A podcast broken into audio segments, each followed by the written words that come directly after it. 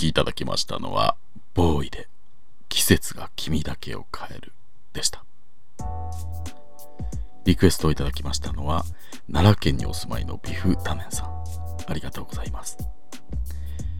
ミッドナイト真夜中、今夜もお楽しみいただいておりますでしょうか。春、別れがあり、新しい出会いがあり。今夜はそんな出会いと別れの季節としての春をテーマにメッセージをいただいておりました。次にご紹介いたしますのはちょっと大人の方からいただいた別れの思い出。東京都にお住まいの青春親父さんです、えー、ご飯もりもり丸さんこんばんみんない。こんばんみんない。春ですね。私はもう50も過ぎたいい親父ですがやはりこの春という季節にはいろいろと思い出すことがあります、うん、就職で山口県から東京に出てきたのがもう30年近く前。当時私にはお付き合いをしていた女性がおりました。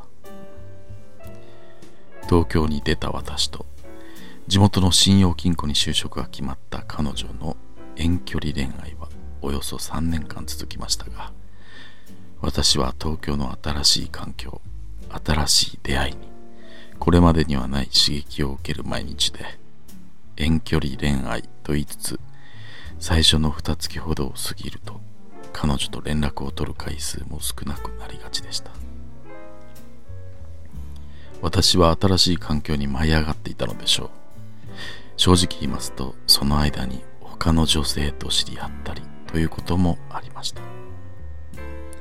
ろくに連絡も取らず彼女には寂しい思いをさせていたなという後悔も年を経てやっとわかることです。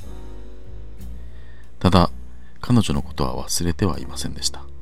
3年が経ち私は彼女に結婚の話をしました。私もこの東京に家庭を築き根を下ろしたい。そう思った時に思い浮かんだのはやはり彼女の顔でした。彼女の答えはノーでした。私ではない人を好きになったと告げられました。ショックでしたがよく考えてみれば彼女に寂しい思いをさせていたのはこの私でした。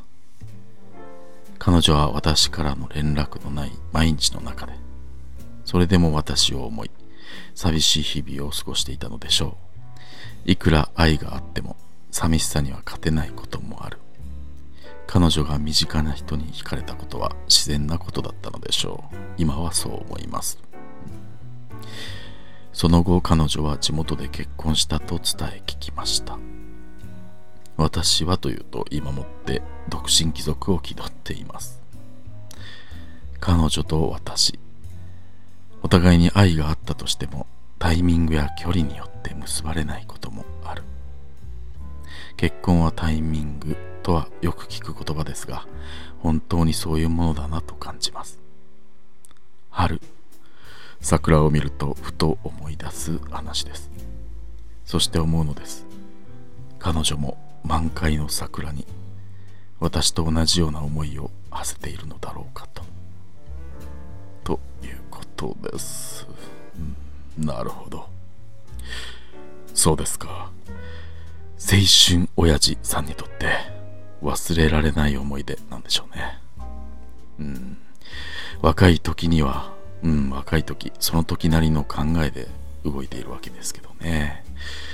うん、後から気づくこと、後になってわかること、うん、それでもたくさんありますよね。後悔というのも、そういうことから生まれる、まあ一つの気持ちですよね。青春親父さんがその時の思い出をても大切になさっているんだなということは伝わってくるお便りでした。まあでもねうん。彼女が同じような気持ちを持っていたか持っているかというのはまあ正直わからないことですよね、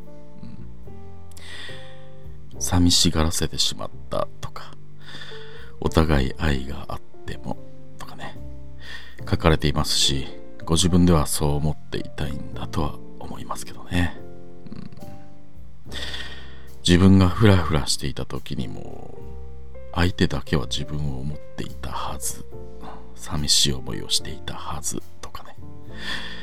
どうして当然のようにそう思えるのかなって。うん。すごいなって、うん、少しだけね。